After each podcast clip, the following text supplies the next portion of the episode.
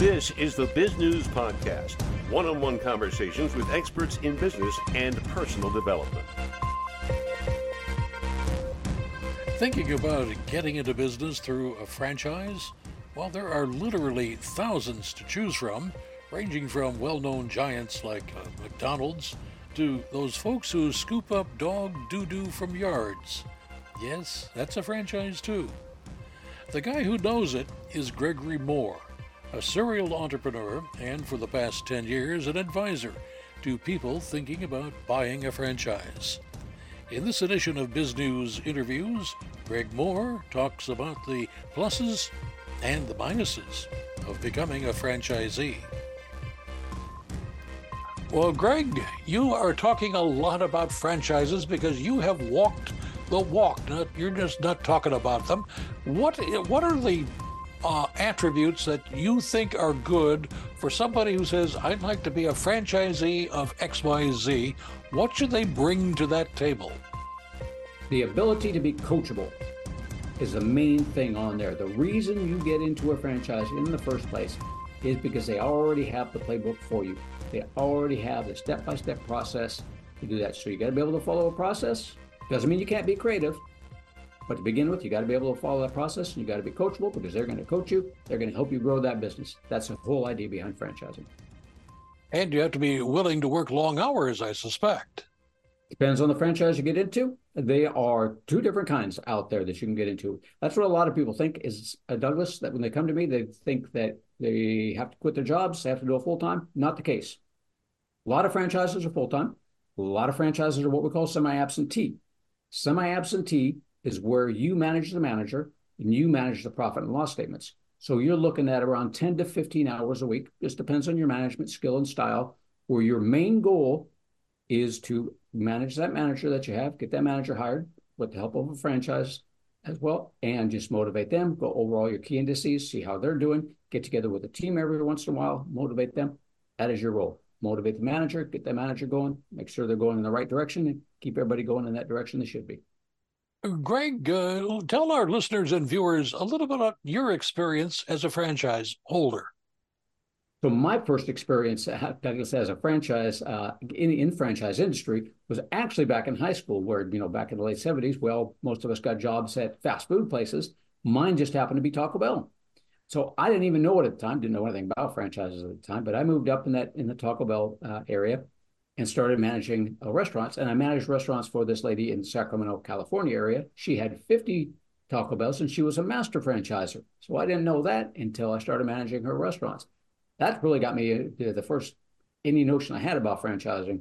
So I went on to the corporate world, moved up in the restaurant industry at different restaurants, was a restaurant manager, did that for about 15 years.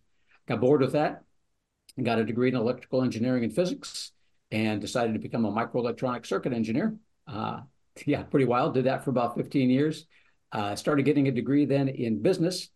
Read Robert Kiyosaki's books, Rich Dad, Poor Dad. That about ruined my corporate world history there for me.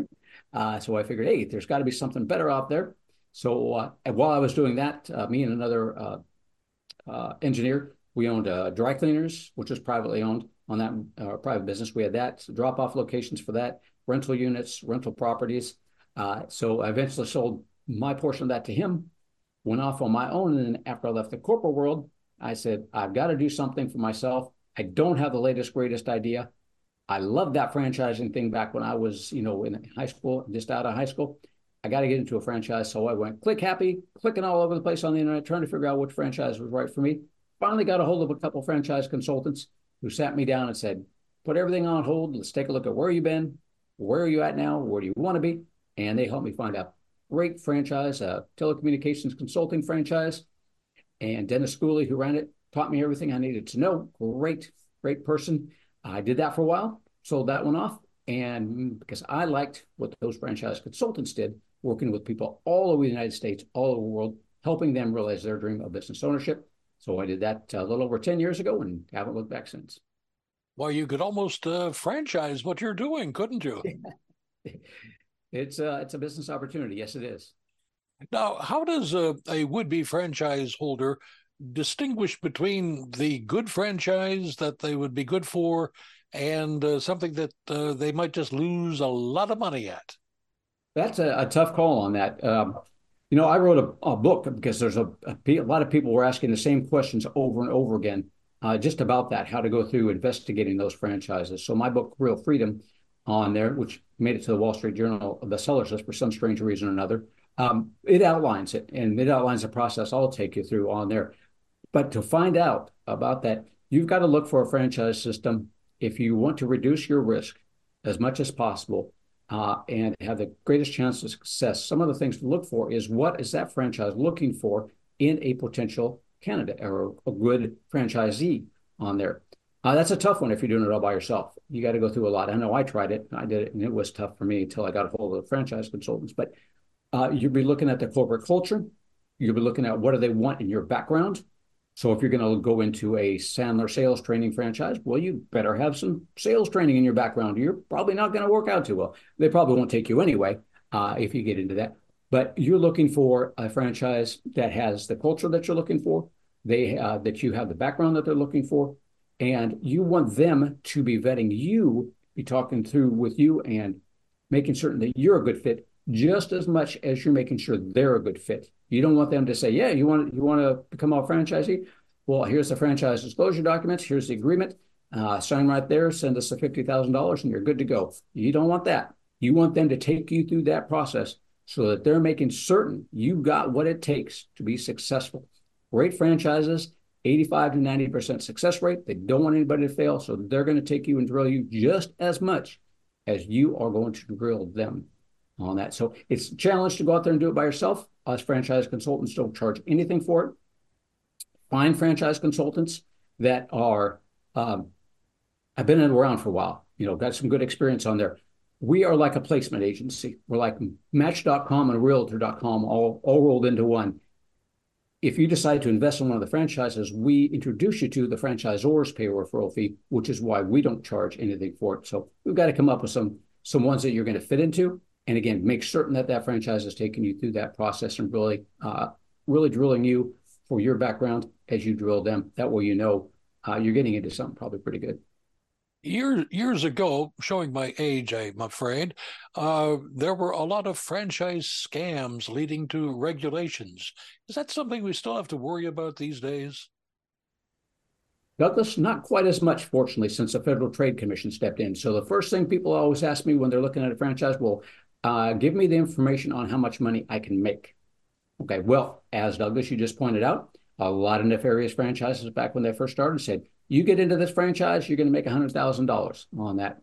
And unfortunately, not everybody did. So Federal Trade Commission steps in, says, unless you gather that information, you cannot give that information out. So I cannot give that information out on there. I've got a general idea of what you're going to make, and I can steer you towards the ones. I can't tell you that, and neither can those. So those are the regulations that come in.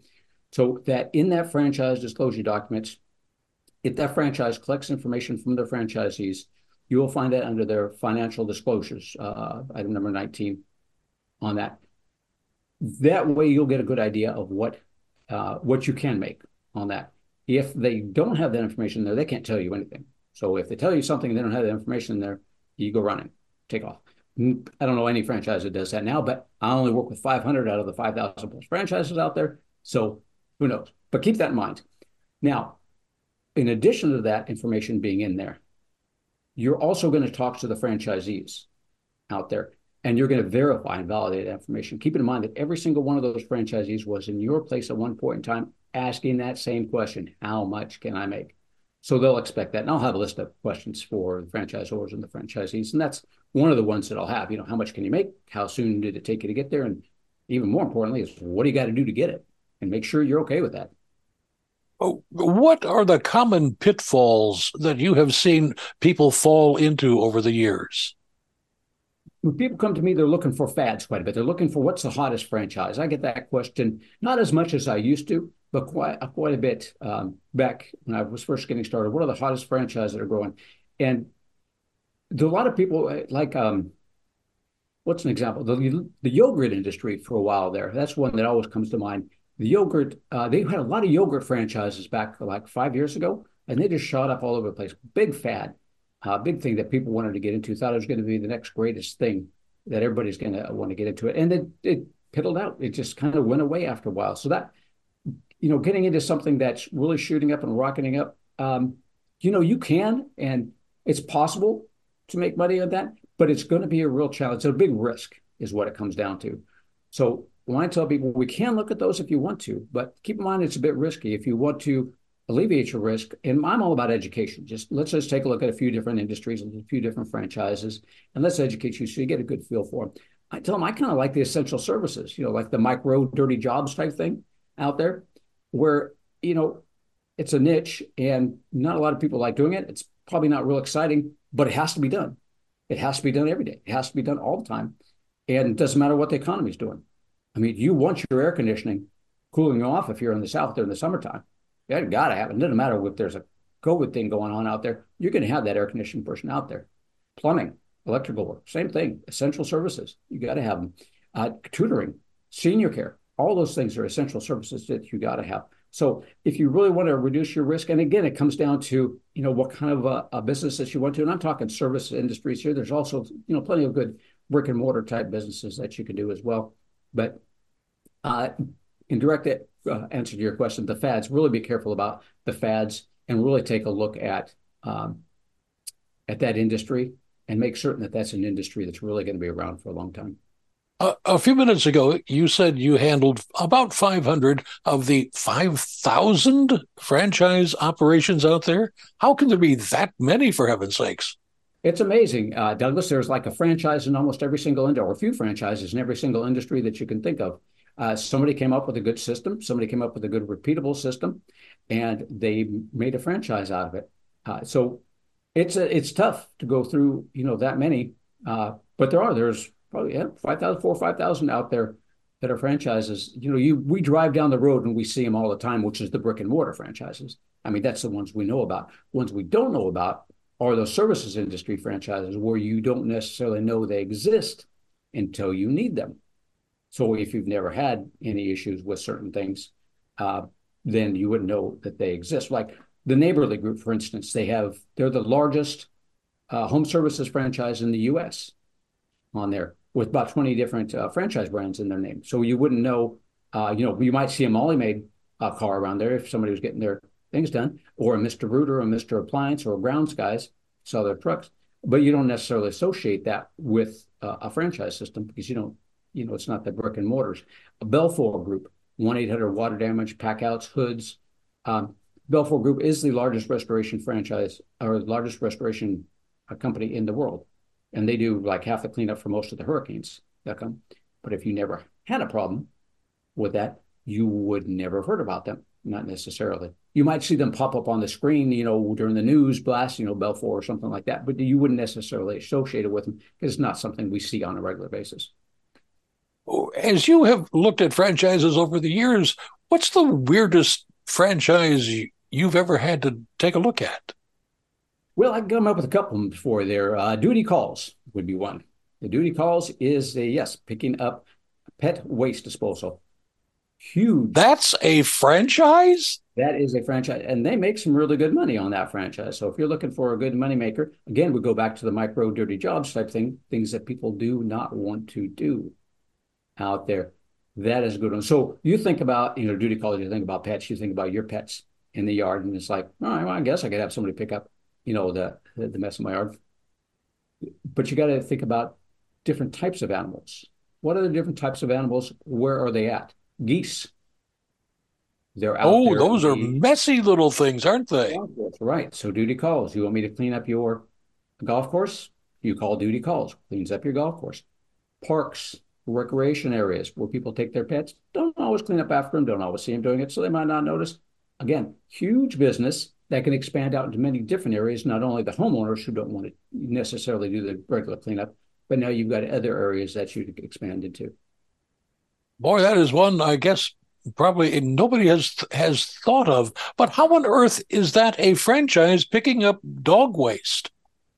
It's the process and the procedures that get you the clients and show you how to maintain the business and keep the business. It really goes. So it's a business model that you're buying into there and how they do it. So you're not ever having to guess how they do it. So they They went and did it. So somebody at some point in time creates a business, and they find that if there's a need for it. So they reproduce it once, twice. Now they've got a couple of them. Now they're like, wow, this is an actual need. People actually need this. I've got the process to go through and the procedures to follow. That will bring in new clients on a regular basis on there. I know I can repeat it. So do I grow myself and just spend the money on each different location and do it? Or do I franchise, since I've already got everything in place already, and just have other people spend their money to start the business, and I just take royalties off the top of them? So two different ways to grow, but it's amazing what people can come up with, Douglas, on the different franchises when they find that niche for it, or when they find it that people don't want to do it themselves, and they got a good process for getting it done. I guess when people think of franchises, they think immediately of fast food, McDonald's, Taco Bell, for that matter. But those are gigantic corporations, and to get a franchise in one of those, you're talking probably seven figures if you're lucky. That doesn't hit eight figures to get a franchise. Are there franchises available for the small guy who may or may not have that $7 million under the mattress?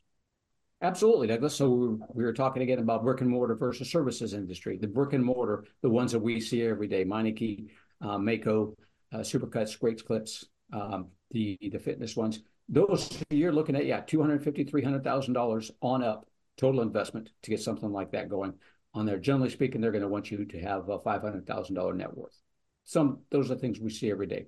Going back to the service industry on that one, generally you're looking at around $150,000. Total investment. It doesn't make any difference which one you get, whether it be that service industry or brick and mortar. You could still make basically the same amount of money. It's just two different types of businesses, whatever you're comfortable with. So service industry, $150,000, give or take, with a small office. If you take some of those where you work from home, where you go out and visit with your clients, the clients don't necessarily come to see you, you can generally get in for under $100,000. Because basically you're spending a franchise fee, which for any franchise, big, small, brick and mortar, doesn't matter. They're all around $50,000, give or take. That gets you trained on everything you need to do. So generally speaking, that's what you're going to be looking at for a single one-time franchise fee. Now, the rest of the money is going to be the build out of that franchise system itself. So if the major thing you need to do is advertising and marketing, you're not going into leasing out a spot. You're not going into a big build out of a spot. So you don't have that much more of an investment on that. So under 100,000 or less for people, still the potential to make a great six-figure income on that. Is just a different type of business and depends on what you like doing. I suspect for many people, they would plunge into this, but some are going to fail. Most businesses, I guess, when you look at the statistics, seldom last more than a couple of years. What is the... If there is a common thread to failure that you have seen, what might that be? Usually when, and you'll see that in the franchise disclosure documents, talking about those again, we talked about the financial disclosures under item number 19. When we get into item number 20, we're going to be looking at the number of people that currently started that franchise and are still running it, and the number who started it and who no longer running it on there. What we like to see is 85 to 90% success rate or better. What we generally see, general theme in the failure of the franchise itself, when we're looking at those, is if somebody turned it over to another family member that wasn't properly vetted out by that franchise. We talked about the franchise, making certain the franchise make sure that you're a good fit. So they may turn it over to somebody who the franchise did not make sure was a good fit, and they don't really have the skill set to run it properly. So we see that turning it over to other family members. And then we see it when one spouse gets a franchise and the other spouse has a great job, and now they have to move out of the area for that job. So trying to do things remotely is not as easy as it may seem. Even for the semi-absentee ones, it's still a little bit of struggle if you're not right there in that area, which is why most franchises want you in that area, 30 to 60 mile radius, running that franchise system itself. So those are the two big things in there.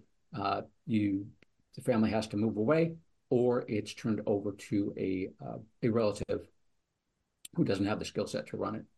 What about undercapitalization? They don't come in with enough liquid capital to keep the thing running for a while. That is a potential with, as we talked about before, some of the franchises that are maybe not as good as others at doing that sort of thing.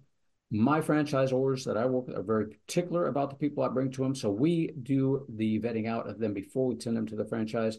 The franchise has specific guidelines, not just guidelines, but rules, really strict rules about what your net worth has to be and what your liquid has to be. Because if they don't want you running out of money, you don't want to run out of money. Nobody wants to fail. So, and that's one of the, when I, on my website that I have the 7 mistakes to avoid is, you know, capitalization is one to take a look at, but a good franchise is going to make certain that you've got the net worth and the liquid to get that franchise running. And if you go out and try and get a loan for it, my loan people are also going to be taking a look at that to make certain that you have the necessary credit, the necessary net worth to where that you'll have the necessary money to operate that franchise and keep going. Nobody's going to guarantee that you're going to get out of bed in the morning. So that's the one big factor on that. As long as you get out of bed in the morning, as long as you got that capitalization, which everybody will make certain that you do when you're working with me, you've got a really good chance for success. Now, you mentioned earlier your book. Tell us the name of it again, please. It's called Real Freedom, Why Franchises Are Worth Considering and How They Can Be Used for Building Wealth. I wrote that one because everybody had, or not everybody, most people had a lot of the same questions in there. So I walk people through step by step of how to investigate franchises. I have real world examples and stories of people that I worked with on those. And for some strange reason, it made it to the Wall Street Journal bestseller list. I had no idea how. So many people wanted it. It was great. Really good feeling. Blessed for that one. But that really has a great breakdown for you of how to go through and look at franchises, what to look for, and examples of people that I worked with. And you mentioned a website. What is that? My website is franchisemaven.com. That's franchise, M-A-V as in Victor, E-N.com. And you are the Maven, obviously. Yes. Franchise Maven is my business. That is correct, Douglas. Thank you. And Greg, what would you like to add that we haven't had a chance to talk about? There must be something there. Let's see. Oh, come to me. Or, you know, if you're going to look into franchising, it's really difficult. I mean, I told you that I went Click Happy and I had all of these different people calling me, all that. Franchise Consultant's a great person to get a hold of. So interview a few of them. Hopefully you'll come straight to me and you won't interview any others. I kind of prefer that. But I realize that there are lots of other people out there as well. So if you're going to look into franchising, Franchise Consultant is going to save you a lot of time, and we can save you some money too on that as far as the franchise goes, but it's going to save you a lot of time, a lot of headache, a lot of hassle. I've been through it before. I know how much of a hassle it was. So find a great franchise consultant, interview a few of them if you need to find that perfect one.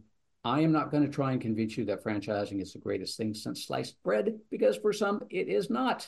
So we are going to find out along the way. We're going to educate you, get you to know what the franchise is all about, what you're getting yourself into. And along the way, I'll have funding people for you to talk to. I'll have CPAs for you to talk to. I'll have franchise attorneys for you to talk to. And I guarantee you, they will make certain that you know what you're getting yourself into before you get into it, before you sign any documents at all. But I'm all about education.